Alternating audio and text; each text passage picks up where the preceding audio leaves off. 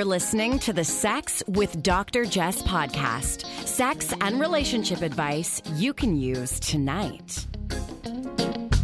Hey, hey, we're back at it after a week off. Are you are you feeling rested? I feel refreshed. You do? Not at all.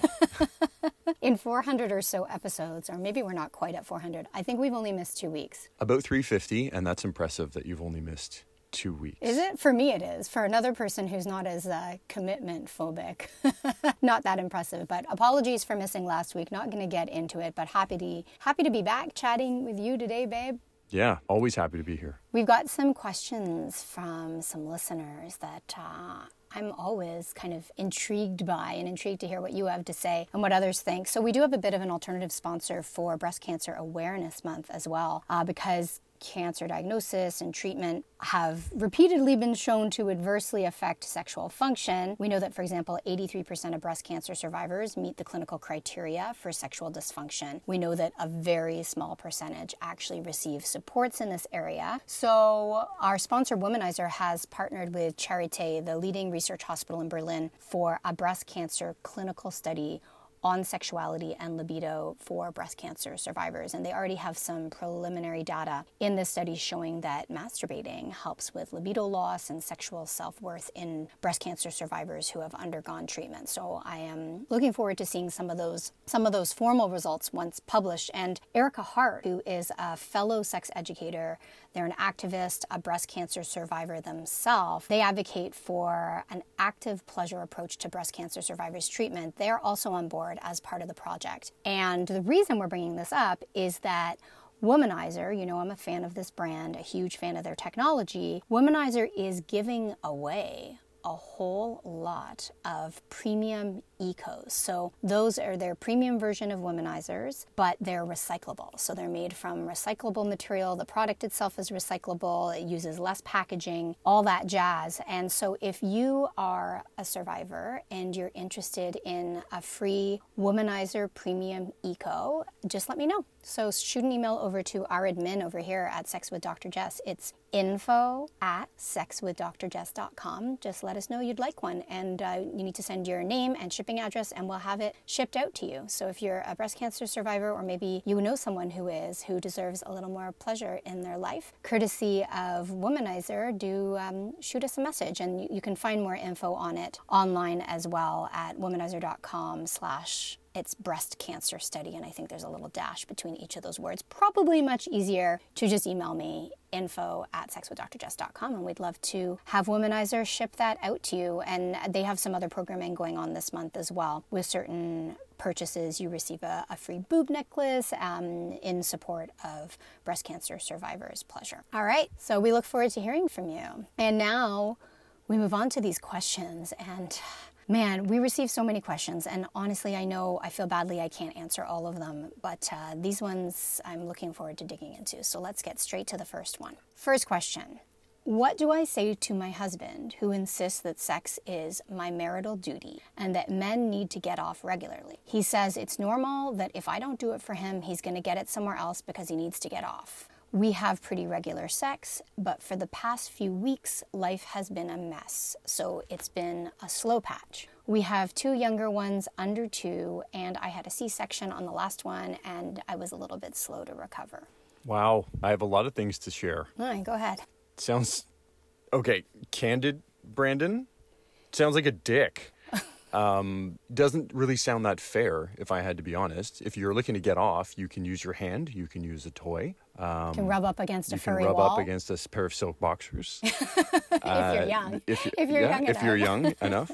But I think this entitlement, this idea that you absolutely, this is your duty to me without a conversation sounds unjust. Yeah. I think, you, you know, the first thing I'm looking for is let's have a dialogue. Let's open this up. Let's see where this goes. And man, it's only been a few weeks. Is that I, I missed that part too? Yeah, it's, only been, a few weeks. weeks. So you know, I, I'm not saying that we're all not looking to um, enjoy sex and to get off, Mm-hmm. but I think after a few weeks, and this in, this requirement that you have to do this for me, uh, I'm like, man, there's just a lot to unpack here. requirement with a threat too. You know, so you know I don't believe monogamy is the end all be all, but I do think respect is sort of an end all be all. And the way you're describing these things, it really doesn't sound like he's showing much respect. You know, I, I definitely don't see sex as a marital duty. I see sex as a, a shared experience, right? One that all parties opt into for, for pleasure, for connection, or any other benefits that you might associate with sex. It's not something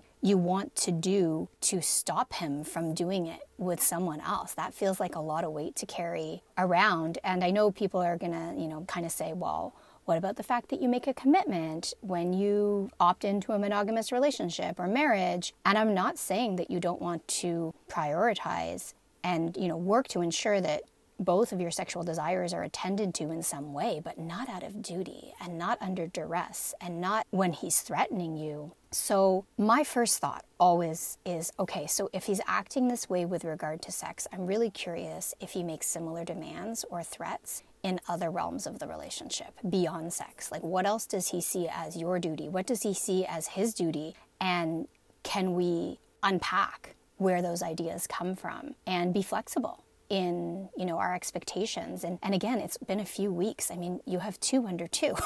So i hope that you're able to call him out if it's safe to do so.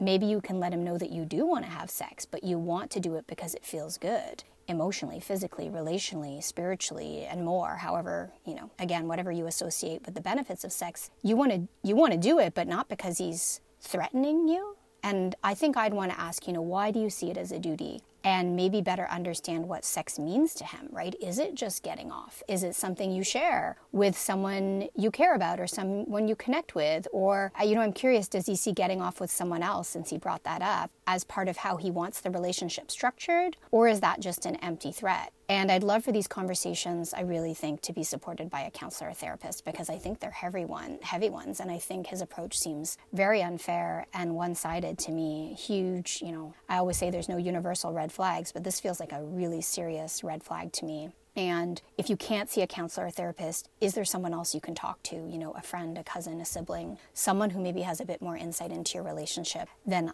I do. And I know I've said before that philosophically, I don't see why we'd want to hold our partners back from pleasure. But to me, that applies to loving, respectful, ethical partners. And someone who threatens you and makes demands like this, to me, doesn't qualify. I always think about role reversal, and I'm not saying that that's the best case scenario to try and understand the problem, but what if the roles were reversed? How would they feel, or how would he feel in this particular instance? What if all of a sudden he decided he didn't want to have sex at all? What if that was the scenario, right? Mm-hmm. What would he expect of you? What would he expect of you? Right. So I think, you know, my knee jerk response is he sounds like a dick. And mm-hmm. I'm still standing behind that because I don't have more context to what's going on other than this description. But from what has been said, I stand, I, I do feel confident with what I've said. And I also think that Brandon's got the dick stamp. I've got the dick stamp. I'm like, boom, I'm going to smack it right in your forehead. Okay. Yeah. Listen, we don't we don't have the answers, we don't have the full picture, but I hope you have the supports to to know that you shouldn't be treated this way and that I hope you have the tools and the capacity to to stand up a little or get, you know, get rally the support of people around you, mm-hmm. not to go after him, but to better understand your own perspective because the fact that, you know, he's framed it this way to you and you're asking me and it's not like you just asked me this week, this is a little bit old, so you've been probably going through this for some time. Maybe your judgment has been a bit clouded too where you're starting to believe some of the things he says and that's something that happens in relationships when people are abusive and unethical. And there could be other things happening behind the scenes that we just don't know about, right? Yeah, So, and this was a, I received this uh, I think a couple months ago. You said that it's been going on for a couple weeks, and I just hope you're in a, a safe place because you don't need to be under duress and threat. agreed. Uh, you know, you brought up role reversal, and I think that really applies to this next question. And this one pertains to what qualifies as cheating. And I, oh, I receive so many questions that are along the lines you know, am I being reasonable? Is my partner being reasonable? And you know, of course, it's up to you to determine boundaries, but this is an interesting one. She writes in I caught my husband in the back room of a strip club getting a private dance. His belt was undone. I saw a bunch of big charges on the credit card statement, so I walked right in there because we had already talked about the fact that strip clubs are fine, but no touching. He says it's not cheating and that he never touches the dancers. He says he keeps his hands to himself, so he's following our rules, even though they're touching him. I say it is cheating because even if he's not using his hands, there's lots of body contact involved. He says I'm being a prude. Am I overreacting? And how do we even move forward? Okay. So I think you're probably going to want support with talking this one through as well, because my view is that you're not overreacting, because it sounds to me like you agreed on a relationship rule or boundary, and he's trying to ride it out in the gray area. I'd be surprised to believe that he even believes what he's saying. Yeah, I'd be surprised as well. I love this. It's a loophole. I'm not doing anything wrong. It's totally cool. My penis is just out of my pants and someone's rubbing it. I'm sitting on my hands. I think he's playing semantics, right? I didn't touch with my hands. Well, you touch with all sorts of body parts, so that's touching. And like you said, babe, this one, I'm really curious how he'd feel if roles were reversed. So, no, I don't think you're overreacting. I think when a relationship boundary or a rule or whatever you want to call it is violated, whether the spirit of the rule is violated or it's literally violated, I think it's reasonable to say that you're not comfortable with this. That doesn't mean he has to do what you want, though. Agreed. So, yeah. how you move forward is really up to the two of you. I, I think it's probably fair to say that trust has been violated, and that takes work to rebuild. And that is a shared job. And we've spoken about cheating and how to get over cheating and whether a cheater will cheat again in the past. And I don't care if we label it cheating or some sort of violation, whatever language works for you. But my focus would be how do we A, rebuild trust, and how do we build this relationship in a way that works for both of us. Because, you know, there might be a really clear path where you can repair trust because he shows accountability and you both commit to agreeing to relationship parameters together. So maybe that includes strip clubs or maybe it doesn't. But what's important is that you're both happy with the arrangement and that can take some real work to find that common ground. I think it takes effort and more than a few conversations to get you both on the same page. And I, I, will say, we have a lot of tools on this podcast in previous episodes to help you navigate some of these conversations, to help you better understand one another's sexual values, not just what you want but why you want it and all the attachments related to your histories, related to your identities, related to personal values that dictate how you define sex, how you define monogamy, how you define ethical non monogamy. So, if you go back to some of the conversations on sexual values and relational values, I think that can be helpful. And again, if you can work with a professional whose approach aligns with yours, that's ideal. However, I think it's also important to recognize that some people can't find common ground. Some people realize that, you know, they aren't in a space where they can rebuild trust or they can't agree on what they want. And even in the absence of rebuilding trust and finding common ground, so many folks stay together nonetheless, right? Many people stay together in a new type of relationship. I know folks in your situation who stay together, but they stop having sex with each other, especially when I'm thinking of multiple cases right now. They find out their partners are having sex with other people, and I can't tell you how many couples stay in these situations because they want to stay together as a family or because they work together or to avoid disruption or social stigma. And some of them find a new reality where they can't really agree sexually, but they still kind of like each other or they really like each other. Some of them have a lot of fun together, they enjoy one another's company. Some don't. like mm-hmm. some mm-hmm. stay together and they don't like each other and they're full of resentment. And I think the reason I'm going off here is that there is every permutation of relationship out there. Obviously, you know, I see relationships as the key to fulfillment in life and health and wealth and every possible piece of happiness. So I wish people were in happy relationships. I'd love to see people in safe, happy, fulfilling relationships. So to go back to it, if you can figure out what that means for you, right? Maybe be a bit flexible, but also focus on what are your own needs and values and you can build from there. So I'm not trying to be opaque. Maybe you find a way to realize that, you know what, yeah, he wants to go to strip clubs and I'm going to find a way to reconcile that mm-hmm. so it feels okay for me. Yeah. Maybe you don't. Maybe he keeps doing it and it feels awful for you. And then you have to decide do I really want to stay in this relationship? You know, and let's be honest, some people in this situation break up. They realize that they're simply not aligned. And I'm not suggesting that, you know, a trip to a strip club is the sole reason that people split up. But if your values don't align, if you can't trust one another, if you end up constantly fighting about issues like this one, of course it leads to deterioration of trust and connection and attraction and care and kindness and safety and all the other beautiful things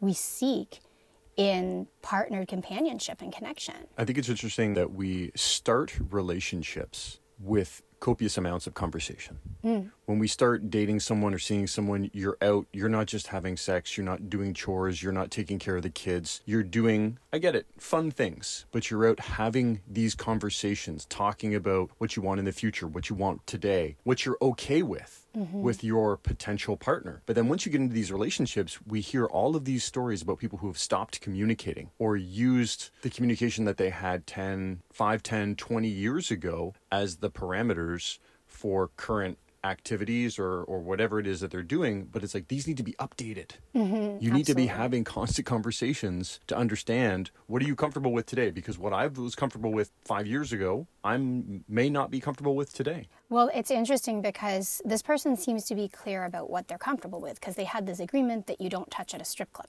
right? But they're also asking me if they're overreacting, which mm-hmm. suggests to me that they're curious about, uh, hopefully not what I think, because what I think doesn't really matter. I'm curious about whether or not maybe they are flexible on some of these things. But being flexible on your partner going to a strip club and getting touched by other people or touching other people is totally different than being flexible on having a partner who lies to you or mm-hmm. who rides that gray area mm-hmm. In honestly what feels like a childish way to me. Like you, if you guys had an agreement and they violated it, that's why I said the number one thing is you have to kind of repair, rebuild trust. And then you have to decide how do you want to build this relationship mm. together? What's it going to look like? And rather than dictating what it ought to be from either's perspective or assuming that it ought to be one way because it's what most people do, I really think it is about digging into your sexual values, your relational values, and what really brings you joy and love and comfort and safety and excitement and passion and all the things you want from a relationship. And that's actual effort. that's not just about finding the right partner. Because right now you don't have the right partner. like, and I don't mean he's wrong. I mean, clearly you're not right for one another because what one of you wants is not what the other wants. One of you is clearly, I, I'm going to just use the word lying because that's what it is. And that doesn't mean that you can't figure out how to fit together. It's just at this moment in time, i according to this specific incident, you're not the right fit. sounds kind of childish to me if i had to be honest Oh, yeah. like this this idea that well you know this is what we agreed to so i'm not technically touching anyone i'm like come on man your partner clearly is you know comfortable enough with themselves to have these conversations Right. and you're the one that's saying well there's a loophole here so Right. I I'm just gonna, picture like someone with their hands up in the air rubbing their penis just on gonna take my penis out and see what happens you know So no, I don't think you're overreacting. I definitely don't think you're being a prude, but I think there are some very important conversations around trust and relationship agreements here. And it's not going to be a one-time thing. You guys, as Brandon said, you might land on something today that works, and then in 6 months you might have to reassess because you might think you're comfortable with something and then perhaps not be. Or you might think you're uncomfortable with something and then learn that, you know what? Maybe this is something I could open my mind up to as well. So wishing you luck with that and thank you so much. Thank you to both of you for sending in your questions. Again, we are not the arbiters of truth. we don't have all the answers. We try and share our perspective. And if anyone else wants to share their perspective, go ahead and record us a voice note in a nice quiet room and we're happy to consider playing it Yeah. on the podcast as well. Uh, reading out what you write isn't as, uh, I think, effective, but if you feel like getting on that voice note just with some headphones and recording in a quiet room and you want to share your perspective or even experience with similar situations, please do. All right, we're going to stop there with a quick reminder that Womanizer is giving away free premium ecos while supplies last, and our listeners are on a priority list. If you want to shoot us an email at info at sexwithdrjess.com, and I will look at the results of the study, the collaboration between Womanizer and Charité in in Berlin when we see more of the data to come out about sexual functioning and self pleasure post breast cancer diagnosis and treatment. Thanks for chatting, babe. thank you Thanks, folks. Have a great one. You're listening to the Sex with Dr. Jess podcast. Improve your sex life, improve your life.